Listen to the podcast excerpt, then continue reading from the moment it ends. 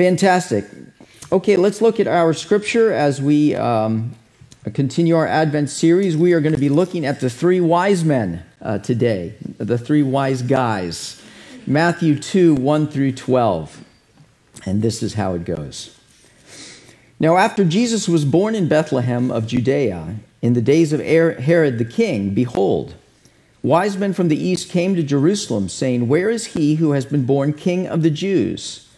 For we saw his star when it rose and have come to worship him. When Herod the king heard this, he was troubled, and all Jerusalem with him. And assembling all the chief priests and scribes of the people, he inquired of them where the Christ was to be born. They told him, In Bethlehem of Judea, for so it is written by the prophet. And you, O Bethlehem, in the land of Judah, are by no means least among the rulers of Judah, for from you shall come a ruler who will shepherd my people Israel. Then Herod summoned the wise men secretly and ascertained from them what time the star had appeared. And he sent them to Bethlehem, saying, Go and search diligently for the child, and when you have found him, bring me word that I too may come and worship him. After listening to the king, they went on their way, and behold, the star that they had seen when it rose went before them until it came to rest over the place where the child was. When they saw the star, they rejoiced exceedingly with great joy. And going into the house, they saw the child with Mary his mother, and they fell down and worshipped him. Then, opening their treasures, they offered him gifts gold and frankincense and myrrh. And being warned in a dream not to return to Herod, they departed to their own country by another way. The word of the Lord. Well, there is a longing deep inside all of us. It's a longing to give ourselves to someone or to something greater than ourselves. And it manifests itself in a variety of different ways. It's the rabid sports fan who idolizes his team and whose uh, affect, whose emotions rise and fall, uh, whether they win or they lose. It's a girl who idolizes a boy, or a boy who idolizes a, a girl and believes that all of life will be good if they just are connected to that person. It's the idolization of a product. It's that feeling that we have that if we just had that particular thing, that all would be right with the world, that there would be peace and there would be harmony. You've experienced it, you've probably felt it yourself. It's belief in a political party or a political system, giving all of your soul, all of yourself, all of your hopes and dreams and affections to it, that if those people come to power, that all will be right with the world. It's something that we can all identify with. I certainly can. And it's been placed into our hearts by God Himself. We call it worship. We have a deep need to worship something, to place it on a pedestal, to give our hearts to it, to bow down to it. And great harm comes to us when we worship things that are not worthy of our hearts. In fact, what's wrong with the world is that people worship the wrong thing. What's wrong in our lives is we worship things that are not worthy of our affections, of our hearts. But there is great joy when people find the proper object of their worship. And there's only one who is worthy of our heart's worship, and that's Jesus Christ. See, this passage is all about worship. It's about these wise men who seek out and find the proper object of their affections, and Herod and the chief priests who do not. This passage should challenge us and make us ask the question who are we seeking to worship? Because it's only Christ who will satisfy. You see, we were made to worship one thing only, and that is Jesus Christ. So let us bring to him this Christmas season our best. I'm going to look at three particular issues. Number one, who should we worship? Number two, why we should worship him. And then finally, how we should worship him. So let's dig in. The first, pass, uh, the first point who should we worship? The passage starts out this way Now, after Jesus was born in Bethlehem of Judea, in the days of Herod the king, behold, wise men from the east came to Jerusalem. These wise men are also called magi, from where we get the word magic. They were astrologers in the court of the king of Persia. And they combined astronomical study with astrological speculation. They were highly regarded for their uh, uh, prognostications of things that are were to come, or giving uh, uh, wisdom, if you will, to the king. They were highly regarded in Persia and throughout the world. And when you think about it, they were the last people who should have been coming to worship the newborn baby Jesus. First of all, they were separated by geographic divide. They lived about 800 miles away from where Jesus was born. They were not only separated geographically, but they were separated by religion. They practiced divination, studying the stars to prognosticate the world. That actually was, uh, was uh, considered anathema in the scriptures. The Old Testament forbade it. So they were religious outsiders. They were Gentiles. They were unclean. They were not allowed into the temple. And yet we see that these wise men have come with the express purpose of worshiping Jesus. Notice in verse 2 where it says, when they speak to Herod and they say, Where is he who has been born king of the Jews? For we saw his star when it rose and have come to worship him. See, they understand that this king has been born, but they also understand that he's no ordinary king. Notice they say, Where is he who has been born king of the Jews? But Herod's immediate response is to assemble all the chief priests and scribes and inquire of them where the Christ was to be born. See, they know that he is not just an ordinary earthly king, but he's the Messiah. He's the King of kings who has been born and the Lord of lords. How do they know and understand this? We don't really know. But they saw him as God's anointed king, the king over all kings. And they came prepared. We see in verse 11 that going into the house, they saw the child and they fell down and they worshiped him and they opened their treasures and offered him gifts of gold and frankincense and myrrh. How were they alerted to the fact that this, uh, this Christ was to be born? There was a star that arose. They called it his star. Maybe they were familiar with Numbers 24 17 that says, A star shall come out of Jacob, and a scepter out of Israel. Now, I find it fascinating that Matthew begins with a genealogy about, Jesus. And it immediately, right after that, goes into talking about these wise men, these outsiders. And in fact, Matthew ends with Matthew 28 when it says, all, when Jesus says, All authority in heaven and earth has been given to me. What the gospel writer is trying to communicate to us, and what I'm trying to communicate to us, is that Jesus' birth affects the entire world, every single person in the world. It's Isaiah 63 that says, And nations shall come to your light, and kings to the brightness of your rising. Jesus' purpose was to come and to shepherd the entire world. Isaiah 42 puts it this way Behold, my servant whom I uphold, my chosen in whom my soul delights. I have put my spirit upon him, and he will bring forth justice to the, to the nations. He will not grow faint or be discouraged till he has established justice in the earth, and the nations wait for his law. See, Jesus is the rightful king that made the world, and we are all made in his image. It was Augustine who said that we are uh, made in uh, his image, and our hearts are restless until they find their rest in him. And so we see Jesus being born, beginning to exert this gravitational pull on people of every tongue and tribe and nation. And the nations come to worship him. But we also see another element that Jesus not only brings joy to those who are coming to worship him, but Jesus is troubling to the people who do not want to worship him. Notice verse 3 when Herod and the king heard this proclamation from the Magi, it says that he was troubled and all Jerusalem with him. The word trouble means turmoil or terrified or greatly agitated. All of Jerusalem is stirred up. They're upset and they're terrified to hear this. See, there are two types of people who do not want to worship Jesus.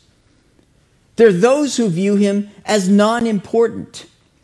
And this would be the chief priests and the teachers of the law in this story. Notice that there's this question and answer that goes on when the wise men come and they say, Where is the one born king of the Jews? And Herod assembles the wise men and the chief priests, and, and they respond, He's to be born in Bethlehem. But then, what do the wise men, uh, excuse me, what do the chief priests and teachers of the law do? They do nothing. They go back to life as usual. You know that Bethlehem was only five miles away from Jerusalem.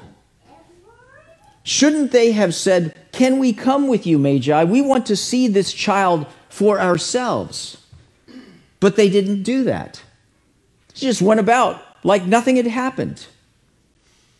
Now we must ask the question didn't they see the star as well? I mean, it would have been right over their city. And the answer, it seems to indicate that they didn't see it at all. Why? Because they weren't looking, they weren't interested. They worshiped their position, and a baby was not a threat to them. What a contrast to the Magi who traveled days and days and weeks and weeks to find the baby Jesus. And these people, five miles away, wouldn't take the time to simply stroll uh, down the street. There are those that regard him as non important. And there's also those who regard him as a threat. Notice Herod who's terrified and asks the chief priest, Where is this one to be born? I find it strange that he doesn't ask the question, Tell me more about who this king is to be. If he had done so, they would have read more of Micah 5 2. Because Micah 5 2 tells us that Bethlehem, you who are too little to be among the clans of Judah, for you shall come forth for me one who is to be ruler in Israel. But it goes on, whose coming forth is from of old, of ancient days. In other words, this is no ordinary king. It's a king who's always lived. And it goes on to say, And he shall stand and shepherd his flock in the strength of the Lord, in the majesty of the name of the Lord his God. And they shall dwell secure, for now he shall be great to the ends of the earth. But Herod doesn't care about that. This passage tells us that Jesus is bigger than any earthly king, than just a king for Israel. He's king of the world. But Herod only cares about one thing his power, his turf. And so he goes on to scheme and lie and ultimately commit murder. The, result, the result of this passage is simple the wise men seek and find and rejoice with great joy. But Herod and the wise men grow increasingly paranoid and frustrated. See, the wise men have found the proper object of their affection. And in the same way, all of us, and I do mean all of us, are seeking for the source of our affection. I want to give you an illustration to prove that point. I brought my nuts and bolts with me. I carry them around wherever I go, just in case I need one. Perhaps this lectern needs one. But it's very interesting because I have an assortment of different screws, different bolts, and different things. And often what you need is a particular bolt, and then, uh, uh, then you need a particular, what do you call one of these things? A nut to go alongside of it. And, and what I find is that I have to start going through and looking for different sizes for them to fit. And all too often, they don't quite fit, and I have to keep looking and looking until I finally find the exact one that fits perfectly. See, they were meant for one another. The object, thank you, there was clapping. I appreciate that. They were meant for one another, you see. See, there's the worshiper and there's the object of worship, just like the bolt and the nut. Jesus is the right object of worship for everyone. And we have a choice, like the wise men, to seek and find and rejoice and worship that we have found the proper object. Or we can be like the others in this story, that that's not important, that Jesus is not important. He sure, certainly could not be the one that I'm looking for. Or he can't affect me. He was someone that lived back then. He's just some fable or some story. I'm going to get on with my life. And so they continue day after day, pulling bolts out, trying to make them fit, and never finding the proper object of worship. See, if you follow the path of the chief priests or of Herod, your life will always end in frustration and sorrow. Because worship is not an object. It's not a question of if I'll worship, it's a question of who I'll worship. And so, you and I, this Christmas season, must acknowledge that we too are seekers. That we're seeking to find that proper object of our worship, the proper thing to put on the pedestal of our hearts, the one and only that fits. We must take the attitude of the wise men. We must seek and look for the signs because the scriptures clearly say that if you seek, you will find. Jesus Christ came into this world to be found. They sought and they found. So refuse to be satisfied with anything less than the proper object of worship. Because we were made to worship one and only one thing, and that's Jesus Christ. So let's bring him our best. Well, this talks about who we should worship. Now I want to talk about why we should worship him. One of the things we see in this passage is that God actually wields the universe to make his son known and worshiped. He uses the environment, he uses the planets and the stars to literally make them line up so that his son would be found. Notice how the Magi are alerted to Jesus' birth. In verse 2, saying, Where is he who has been born king of the Jews? For we saw his star when it rose and have come to worship him. This is a king unlike any other king. And at the birth of Jesus, creation has responded. There have been many kings who have been born since then. Herod was called the king of the Jews, and none of them have ever had a star appear in the sky to commemorate their birth. We see that this star, when it rose and had come to worship him, that the Magi somehow knew. Maybe they knew verse 3, 60 verse 3, a nation shall come to your light and kings to the brightness of your rising. But I think they knew because of the astronomical phenomenon. These were people that studied the stars. They studied uh, the celestial sky. And notice they call it his star when it rose. Now, if it had just been a star that had been out there, that had positioned itself over Jerusalem, that would have been one thing. But no, this appears to be a new phenomenon, something that wasn't there before, that appeared, that made them undertake this journey and understand that this was the King of kings and the Lord of lords. It's not just a star, it's his star. And notice how this star acts. This star functions and leads them to Jerusalem, which would have been a, journey of about 40 days, of 20 miles a day if they had made that kind of time. That somehow this star rises and rests over Jerusalem itself. Now, we all see stars in the sky, right? But would we be able to look at a star and be able to tell that that star should be over that particular city that far away? No, this star is communicating in some way, shape, or form. It's drawing them to Jerusalem. And once this star is over Jerusalem and they get there, it actually stops. See, they have to stop and they have to inquire where this Savior, uh, where this King of Kings, the King of Jews, is to be born because they don't know. So they ask Herod. And Herod summons the wise men and they give the answer Bethlehem. But notice what happens next. After listening to the king, they went on their way. And behold, the star that they had seen when it rose went before them and it came to rest over the place where the child was. This star goes before them, leading them exactly to the particular house where Jesus is living.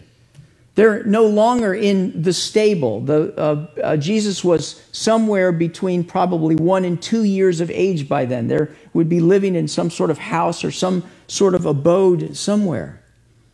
And it says, when they saw this star, they rejoiced exceedingly with great joy. Why are they rejoicing?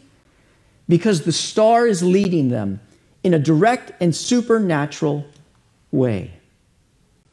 If this star was up in the sky, how would they know the specific house of all the houses to go to to find the Savior? It would be kind of like this Birmingham, Alabama is about 800 miles away from us.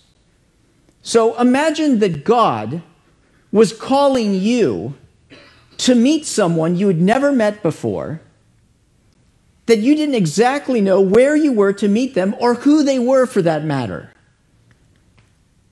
But this star was calling you on a journey, and so you would go on foot traveling 20 miles a day, only being led by this particular star. And once you got into close proximity, the star would even come closer and would literally draw you to the specific house in Birmingham, Alabama that you were supposed to be at in order to meet and worship that person and know that person. What are the odds of that happening? The odds of that happening are zero without God doing a supernatural work. And keep in mind, the only reason why Mary and Joseph are there is because a census was called for by Caesar that moved millions of people around so that they would be in that specific town. And what are the odds that they would still stay in that particular town up to two years later so they would be there when the Magi would get there? What's the point I'm trying to make? The point I'm trying to make is that all of creation is pointing to the birth of the Messiah. We see this language in the Bible all the time that the trees clap for joy at the Lord and the rocks cry out. See, nothing has ever happened like this before. The reason that I and you should worship Jesus Christ is because God wants his Son to be worshiped. And all of creation is leading humanity to his feet. If that happened for the wise men, surely it's happening for you and me as well. Think back over your life. How God is organizing circumstances, indeed creation, to lead you to this time right now to hear the good news about Jesus Christ. So, are you fighting creation? Or are you in harmony with creation? It's very interesting how people define freedom these days. Freedom is to define who you are, and you can define who you are. That's kind of some of what's going on with gender right now, that you can be whoever you want to be. But I want to suggest to you that that's not true freedom. True freedom is living in harmony with creation. Imagine a fish that's living in the sea, and the, the fish says, I want to be free. I want to go on to land. I want to become a land creature. Well, that's not freedom, is it? Freedom is living in harmony with, the, in homeostasis with the environment that it was designed for. In the same way, all of creation is pointing to the king. It is the most natural thing in, on human existence to recognize and worship Jesus Christ. Why should we worship him? Because all of creation is like a giant sign that's pointing to him. Because we were made to worship one thing only, and that's Jesus Christ. So let's bring him our best. Brings me to my final point how we should worship. Notice these wise men, these Gentiles, these unclean Gentiles, and what they do. And going into the house, verse 11, they saw the child with Mary his mother and they fell down and worshiped him. They opened their treasures and they offered him gifts of gold and frankincense and myrrh. What is a good definition of worship? Worshipping Jesus means joyfully ascribing an authority and dignity to Christ with sacrificial gifts. I'll say it again. Worship worshiping Jesus means joyfully ascribing authority and dignity to Christ with sacrificial gifts. Not just monetary gifts, but a variety of different gifts. These magi were the original New Testament worshipers. I want to show you four different ways in which they worship Jesus and four ways that we can worship Jesus this Christmas season. Number one, they name him. Notice they say, Where is the one who is called King of the Jews? And we know when they say King of the Jews, they're actually saying, Where is the one who is called King of Kings and Lord of Lords? They're using their voice to praise him. They're putting him in his proper place in their hearts, and they're using their voice to communicate. And here's the beauty of this that, like the Magi, we can do that anytime, anywhere. We can go into the comfort and quiet of our own home, and we can name him for who he is. You know, there are 12 days of Christmas left. And this Christmas, one of the gifts of worship that we can give Jesus is each day to take time giving him the name that is above all names, worshiping him and praising him with our voices, much like the Magi did. The book of Hebrews puts it this way Let us offer to God the sacrifice of praise, the fruit of lips that confess his name. So the first way they worship him is they name him. Number two, they fall before him.